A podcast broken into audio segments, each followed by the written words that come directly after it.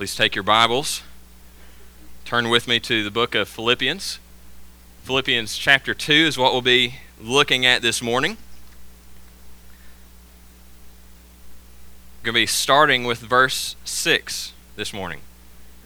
I'll be honest, this is one of my favorite passages of Scripture uh, throughout the Bible. It's a passage that, that speaks of what Christ has done, it's a passage that speaks uh, of his glory and how he is exalted right now. Uh, and so I want us to do maybe something that's just a little different than what we normally do when we come to this time of the service. I want to ask you just to stand as we read this. Because we are reading about the exalted nature of Christ as what he has done. So listen as I read from Philippians chapter 2, starting in verse 6. Speaking of Christ, who, although he existed in the form of God, did not regard equality with a with God a thing to be grasped, but emptied himself, taking the form of a bondservant and being made in the likeness of men. Being found in appearance as a man, he humbled himself by becoming obedient to the point of death, even death on a cross. And for this reason also, God highly exalted him and bestowed on him the name which is above every name. So the name of Jesus, every knee will bow of those who are in earth and on earth and under the earth. Every tongue will confess that Jesus Christ is Lord to the glory of God the Father. This is the word of the Lord. You may be seating. this passage is rich. This is passage that is filled with good news. I want you to, I want you just to think about some of the things that are said in this passage. That the Son of God went from his exalted position with the Father in heaven, came to the earth, humbled himself, and became obedient to the point of death on a cross. And then it says that he is exalted now. He's been raised up and the name that is above every name has been put upon Christ. Lord, Lord over everything. That name has been put upon him, that he is Lord over all, and that there is coming a day where every knee will bow before him and say that he is Lord. There is coming a point where every tongue will confess that Jesus Christ is Lord to the glory of God the Father. Now, I don't, I don't know if you're awake, but that, that is good news. I mean, that is good stuff. This is, this is a point, I know we're, we're calm, sedate Baptists a lot of times, but this is a point when we get to something like this where it's okay to say amen or praise the Lord or something like that because we're reading about the glory of Christ and that he is exalted. So, so let me try this again, and let's see kind of what kind of response we get when, when knowing about the glory of Christ here. And so listen to this. It says that at the name of Jesus, every knee will bow of those who are in heaven, on earth, and under the earth, and that every tongue will confess that Jesus Christ is Lord to the glory of God the Father. Yeah, there we go. This is good. Rich stuff that should make our hearts just overflow with joy and passion and excitement for the, for the glory of Christ. Now, what I, what I want us to think about is not, not so much exactly all the content of this passage, but I want us to think about why did Paul put this here? Why did Paul put this, this astounding, theologically glory filled passage here in Philippians chapter 2? Because a lot of scholars look at this and they, they think that this was actually a hymn that early Christians sang. And so it's like Paul took this hymn and he inserted it right here, just speaking about the glory of Christ and what Christ has done. So, really, why is it? Why is Paul dealing with this situation right here? Why is he pointing to the exalted nature of Christ?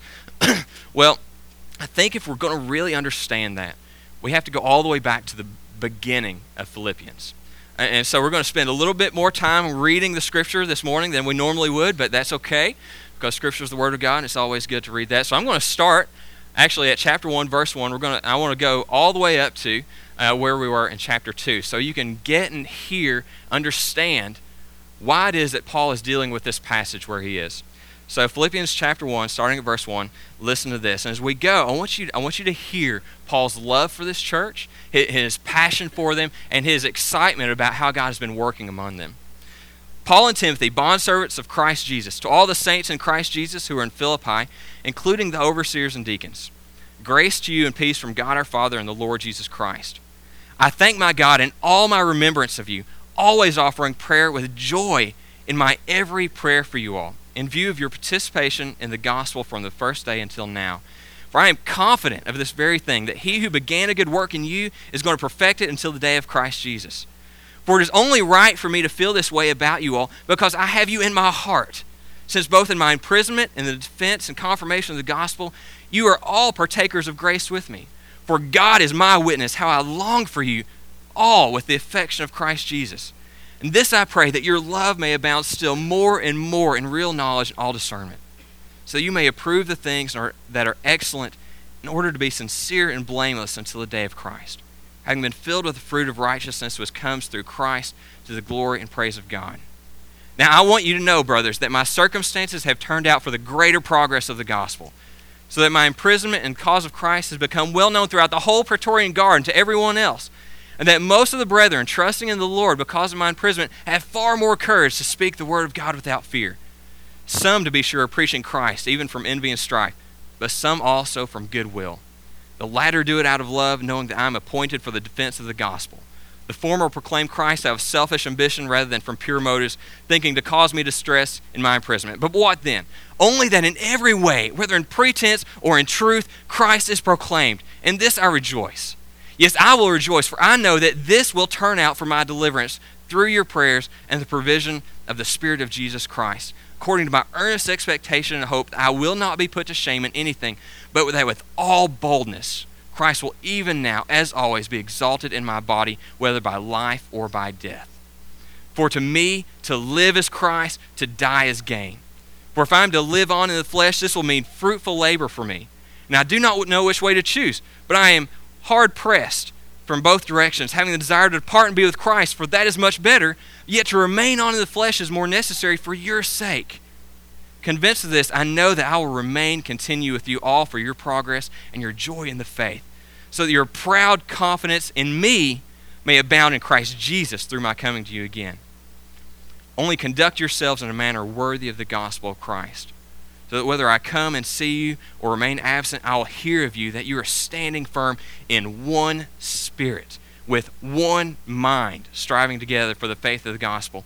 In no way alarmed by your opponents, which is a sign of destruction for them, but of salvation for you, and that too from God. For to you it has been granted for Christ's sake not only to believe in him, but also to suffer for his sake, experiencing the same conflict which you saw in me, and now here to be in me. This is, this is a church that Paul loves dearly. He, he has seen how the Lord has worked in them, and he has seen how they've been growing in the faith. He has seen how they've uh, been proclaiming the gospel and stood firm upon the gospel, and that they, they have this joy together.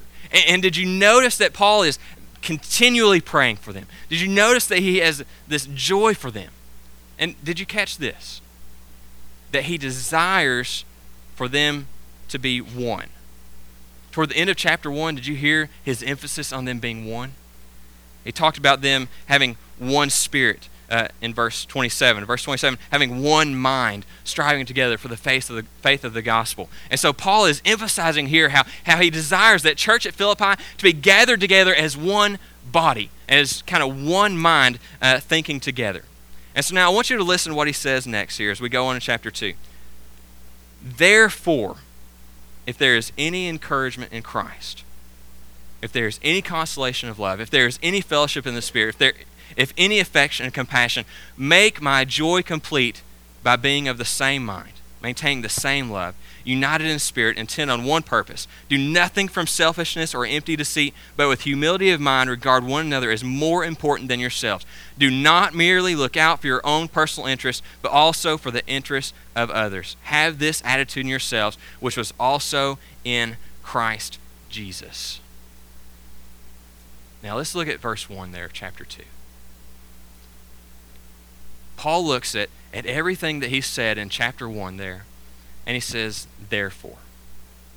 Now, you remember what we do when we come to the Bible and we do that, we get to therefore. What do we ask? What's the question that we ask? What's it there for? You all have been listening to Pastor Bill. Yeah.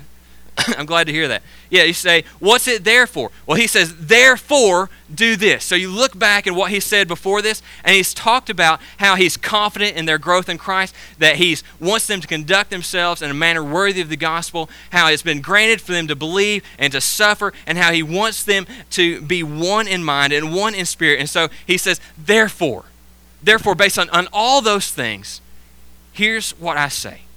If there's any encouragement in Christ, there's any consolation of life, if there's any fellowship of the Spirit, if any affection and compassion, do you, do you get kind of what Paul's saying there here? If, if, if there's anything at all that in you that you are a follower of Christ, if you have if you have any encouragement in Christ, if you have any consolation of love, if you have any fellowship of the Spirit, if you have any affection and compassion, if you know the Lord at all, here's what I want for you.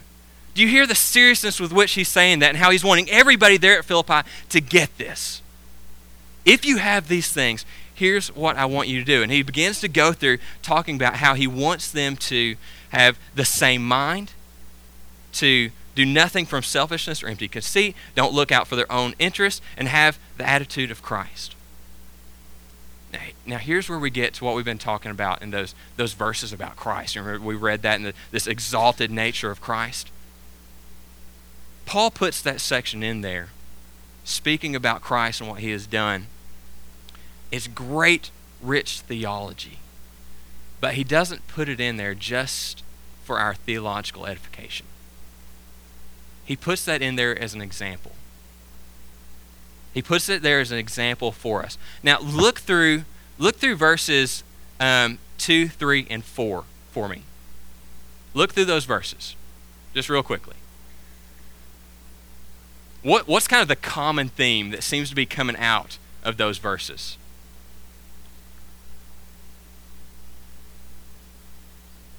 Don't be selfish. Yeah, this is yeah, you can answer back. This is okay. Yeah, don't be selfish. This is don't look out to your own self, but look out for the needs of others. And then what he does is he brings in this great Christ hymn and says, "Hey, I want you to look at this as an example of what it means to not look out for your own needs, but to look out for the needs of others." So he says in verse 5 there, have the same attitude, have this attitude in yourselves, which was also in Christ Jesus. So, what was the attitude that he was describing about Christ? The selflessness of Christ. Now, I want you to think about Christ for just a moment. Think for just a second about why Christ came. Christ did not come that he would be served, but to serve. Christ came to lay his life down as a ransom for many. Christ came to seek and to save that which was lost. We can go through again and again and again all these different scriptures in the New Testament that point to, uh, to the reality of Christ coming not for his own sake and for his own pleasure in this world, but for the purpose of seeking and saving after that which was lost. And so as we, we think about this and we're looking at this passage, think to yourself just a second about how is it that Christ suffered in this life? He came not in some exalted, exalted circumstance, but how was he born? Born to Virgin Mary, born in very modest circumstances, living, being born there in that, uh, in that stable living life as a man and experiencing all the pain that comes with that. And then you know all the suffering that came on the cross. A life that was filled with pain, difficulty, suffering. And why did he come? To glorify God by seeking after and saving the lost. And Paul says, I want you to have this same attitude. I want you to have this kind of mindset where you don't look after what you think are your rights.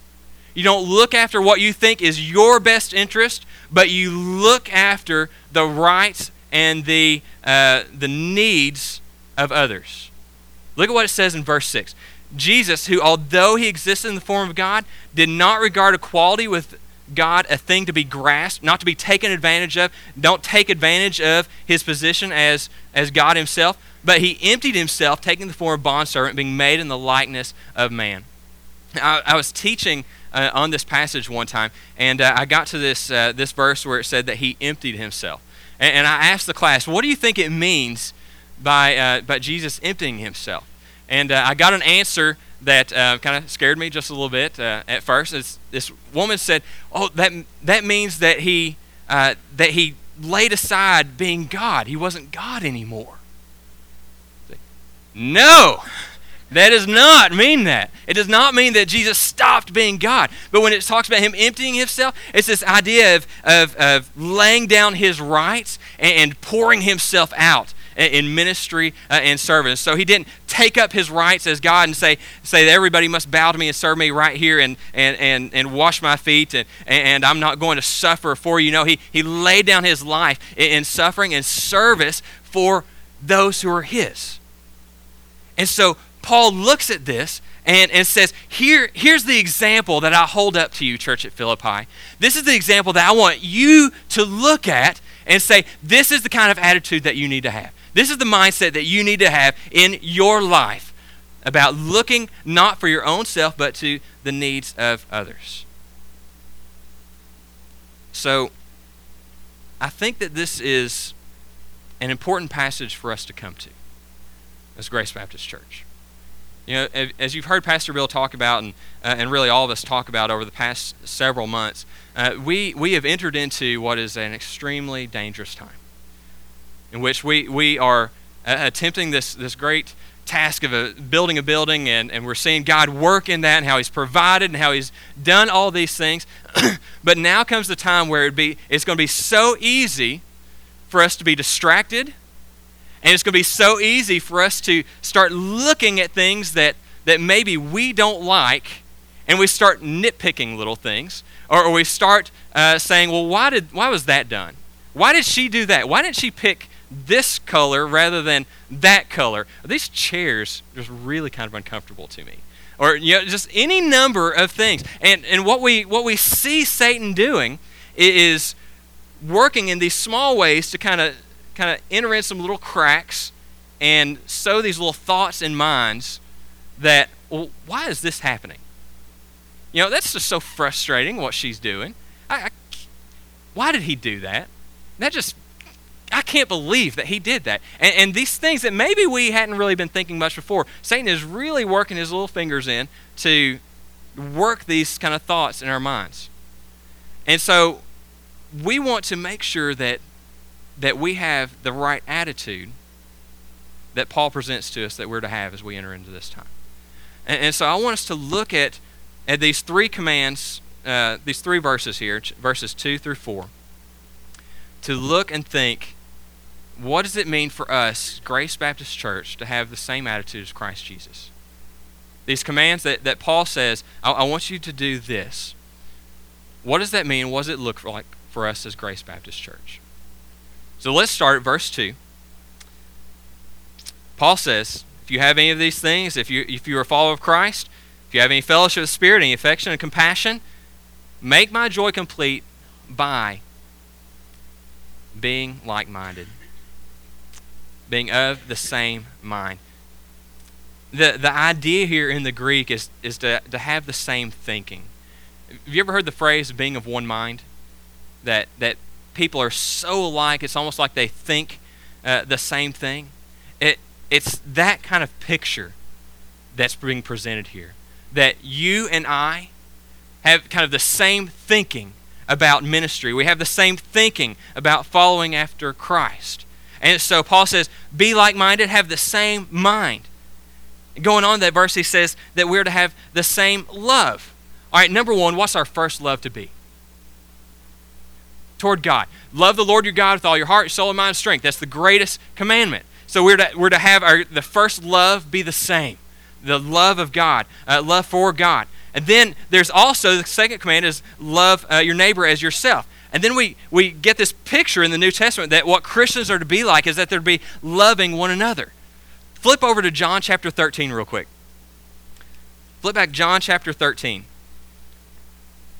Jesus actually tells us one of the supreme characteristics of a Christian. What should be one of the predominant characteristics of our lives. John chapter 13, starting in verse 34. Jesus says, A new commandment I give to you, that you love one another even as I have loved you, that you also love one another. That's a huge command right there. That love one another even as, or in the same way that I have loved you. And there's the key. By this, all men will know that you are my disciples if you have love for one another. That one of the fundamental characteristics that's supposed to be in my life is my love for you. One of the fundamental characteristics of what it means for you to be a member of this body is that you love that person over there. You love that person over here. That should be one of the defining things about us. And you see, when we have that kind of love for one another, a lot of these things, these problems kind of melt away because we're not so concerned about the small, petty problems, but instead we're focused on our love for one another. Remember how we've talked before about what love really means? Our, our culture tells us that, that love is this emotion that we have for one another. Uh, you know, that's not what Paul is speaking about here. It, it's not a, a, this overflowing emotion necessarily that, that you have for her, he has for you over here. What he's speaking about is this, this intense commitment and desire for the good of the other person. And so he's speaking here that, that you will be committed to my good and that I am going to be committed to your good. And that if we are thinking that way, and if our minds are together in that, then what we're actually going to be doing is working for one another's good. We're not going to be saying and doing things that pull apart in the body or that tear down, but we're actually going to be working for the benefit of one another, which leads to the glory of God. So, have the same love uh, for one another. Then the third thing that he says there uh, in that verse is that we're to ha- be intent on one purpose. United in spirit, intent on one purpose. Same, same idea there. What is our purpose?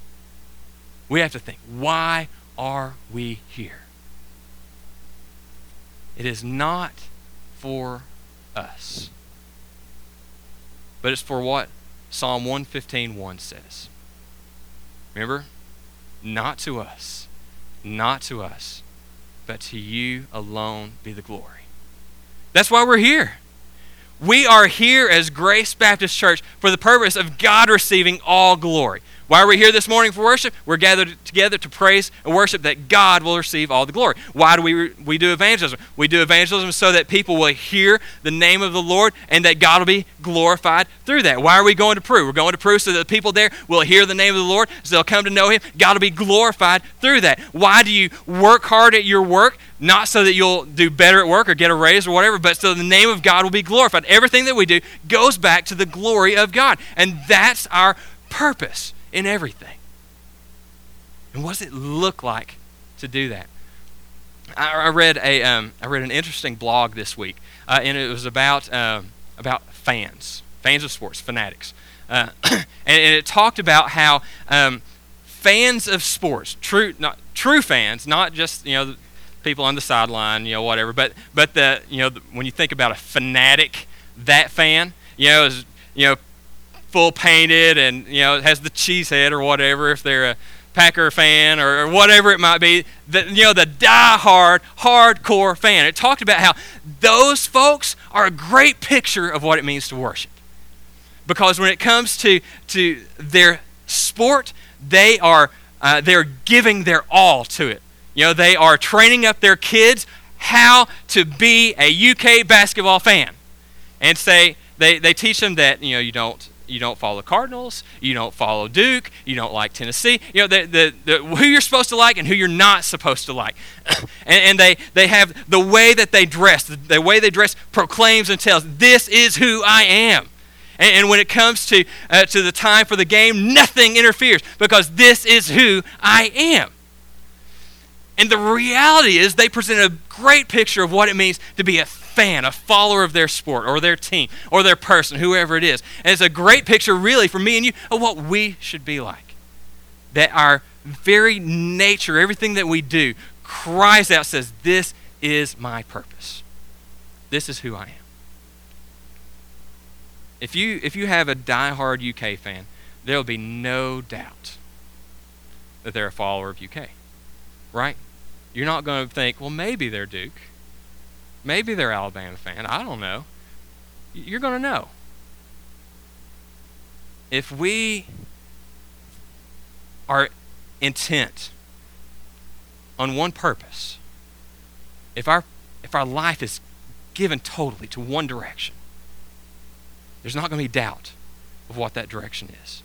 Because by the nature of who we are and everything that we do, is going to be proclaiming that. And so we're, we are to be this body that is set on one direction toward the glory of Christ. and so Paul says, be united in that.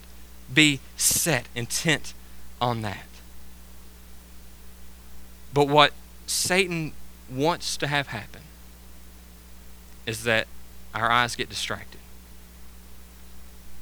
And I know you know what this means. Because what happens is all the stuff of life comes in busyness, kids, grandkids, job, building, whatever. Those things just invade your life. And you're just swamped. And have a thousand things going on. And it's so easy for all those things to become a distraction so that our mind and our purpose begins to go another direction when we know our direction is supposed to be toward Christ. And so Paul says, be intent on one purpose. And so I say, Grace Baptist Church, let us let's be intent on one purpose, pointing toward the cross. Everything that we are, everything that we do. If if if we do that, then a lot of these other things that Paul's talking about are going to fall into place. Okay, so number one, have, have the same mind. Let our, let our minds be the same. Number two, do nothing from selfishness or empty conceit. Do nothing out of selfishness. Now, I am I am learning more and more what selfishness really looks like. I, I know that I'm a selfish man. Uh, and, and I know what that what that looks like at me, but I, I now have almost a two year old. And I can really, really see selfishness uh, just flowing out of the of the human heart. Uh, Caleb is, is uh, he's almost two years old now, and, and uh, he's talking a lot, and he's very verbal, uh, and and he one of his favorite words is mine.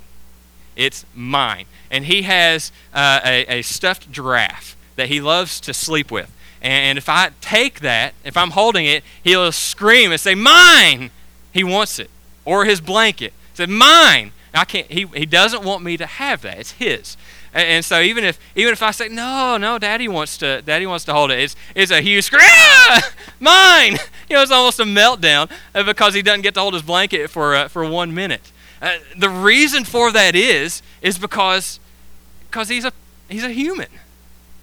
He's he's really no different than me or you. He's, he's just a little less contained than we are. I'm, my heart's still that way. I'm still selfish. I want my way. You know, isn't that true? We want our way.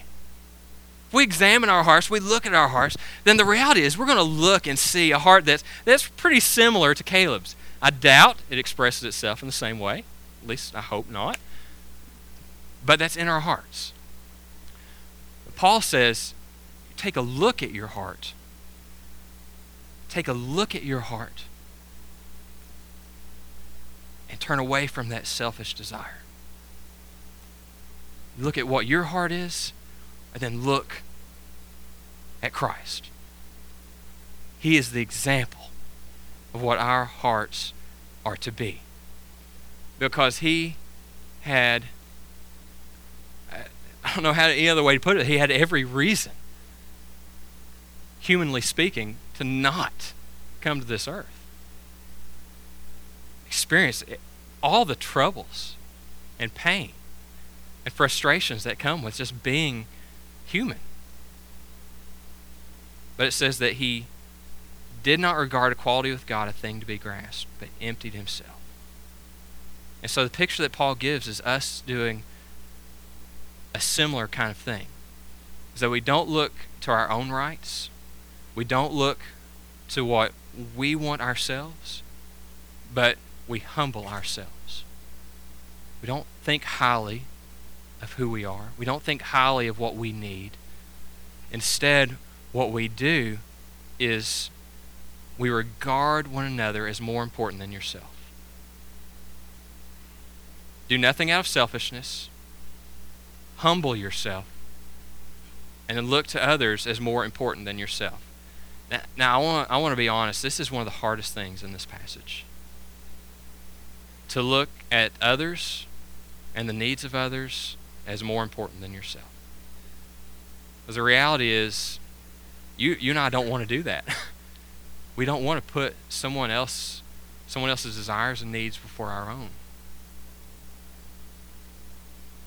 But if we're going to be in, intent upon the cross, if we're going to be this church that, that is set on that, then, then each of us, me and you, that's what's going to have to happen. Is that we look not for our own needs, our own desires, but we look first of all to the cross and seeking while we can serve minister, love, and care for one another. I want to think just two quick implications about this. Two implications of regarding one another as more important than yourself. All right. Number one, I think one of the first implications that come from this is that we're actually going to know each other. It's hard to put the real needs of each other before your own needs if you really don't know each other. And so I want you to think for just a second, or maybe maybe even glance to uh, the opposite side of the room. I know you on left side over here are left side people because you are there every Sunday, and you on the right side are these right side people, or left, right, whichever way you want to do it. But you know these are your seats. glance and see the people across the room. Do you know them? Do you know who these folks are? Can you name the names of those folks? Do you know if they have kids? Do you know the kids' names? Do you know anything going on in their life? Do you know if they have any struggles? I, I know we're not going to be the. You can't know. You can't have everybody in here be your best friend just because there's what 315 people in here, something like that this morning. That's not going to happen. But the reality is that that if we're a body, we we really need to be be aware of one another and know each other be able to say each other's names. We've got this great handy tool called a directory. It's got pictures in it, people's names in it. Easy. You can kind of study along that. Not everybody's pictures are in there, but almost everybody uh, in the past uh, year or two has been put in there. but we have that great tool. So, number one, if we're going to look out for the interests of one another, we really actually kind of have to know one another, at least to a degree. Second implication I to put from this, draw from this, is that very simply, we have to think of others before ourselves. The temptation really is to say, I want this. I need this. And when it's put into context of where we are as a church right now and the reality that we're, we're moving toward this building and everything, the, the real temptation that we're going to face is to look at some things that have been done and say, well, they shouldn't have done that. I wanted it this way. Or when you get in your Sunday school classroom and you say, well, why? I wanted different chairs. Or you look in the sanctuary and say, well, I really wouldn't have done that. Why did they do that? And, and, and these things start to kind of roll around in our mind, and, and we start getting frustrated about, about these little things that, that you know, may seem important, but really, in the big scope of things, you know, don't matter all that much. when somebody else may, may look at that paint color and say, man, I really like that. And someone else looks at it and said, that is the ugliest thing I've ever seen. it's okay. It's like, uh, you know, I don't like it, but they do. I'm not going to worry about it because I'm excited that they like it. And, and, we do that in those little things, then, then we do it, and, that kind of spreads into bigger things too. So that we, so that we look to one another and we, and we start thinking, what does she really need? How can, how can I meet her needs? Or, you know, I, I've seen that he's struggling. What, what can I do just to reach out to him and encourage him or lift him up in some way? And, and so we go from kind of these small things to, um, to, to the bigger things, how, how we can serve and minister uh, to one another because we're not looking out after what we want, but we start looking at each other and we start looking and saying, you know, what can I do to minister to that family? What can I do to help them out? What can I do to help them in Christ? So they are growing in the Lord, or I'm meeting their needs, or I'm fellowshipping with them, whatever it is that their need is at the time. So, number one, be of the same mind. Number two, do nothing from selfishness or empty deceit. Number three, it's very related to this, is verse 4. Don't look out for your own interests, but the interests of others. And I really think this gets to the, heart, the heart of what it means to love one another. Is that we think not for what we want or what we desire, but our first thought goes toward what does that person need? What can I do for that person in the name of Christ.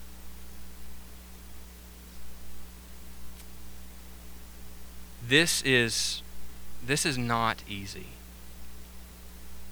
The reality is it's not easy to think this way. Because you and I know, you know what our hearts are like. It's so easy just our first thought to be for ourselves. But as we continue on as, as Grace Baptist Church, as we continue seeking after Christ, as we continue to keep ourselves pointed in that direction, our thought has to be not toward what is it that I want? What is it that I need? But our, our thought has to be outward toward one another. And, and what can we do to, to serve one another? What can we do to minister to one another? How can we love one another? How, how can we be what the body presents, or what Scripture presents as the body being. So, Philippians chapter 2, we get one of the most amazing pictures in Scripture of who Christ is. But Paul says, I want you to look at that, and I want you to have the same attitude that Christ had that you humble yourself and that you seek not your own wants, but you give yourself to the service of the other members of the body of Christ for the glory of Christ. That's what we need to be. That needs to be us. Let's pray. Father, I thank you for this, this picture that you have given us uh, of Christ. It truly is an astounding thing to think that Christ took on flesh, that the Son took on flesh, born in humble circumstances, experienced great pain and suffering beyond anything we can ever imagine. and that we're given the command to have the same mind as Christ. God, I pray that you'll work in us. Work in us so that that will occur. God, we know that it's a supernatural thing for us to, to think beyond ourselves, supernatural thing for us to have the mind of Christ. So, God, I pray that by your grace and for your glory, you'll work in each of our hearts to give us a heart, a love for one another, a love for ministering to one another. Help us to put ourselves to death put to death the selfish desires and the, the sinful desires that are within us. And, and let our minds reverberate with the thought of how we can serve one another. Not for the sake of being good church members or being good Christians, but for the sake of your glory. Because we know as we do that, we give a picture of Christ. And so, Father, I pray that you'll work that among us for your glory. And it's in Christ's name we pray. Amen.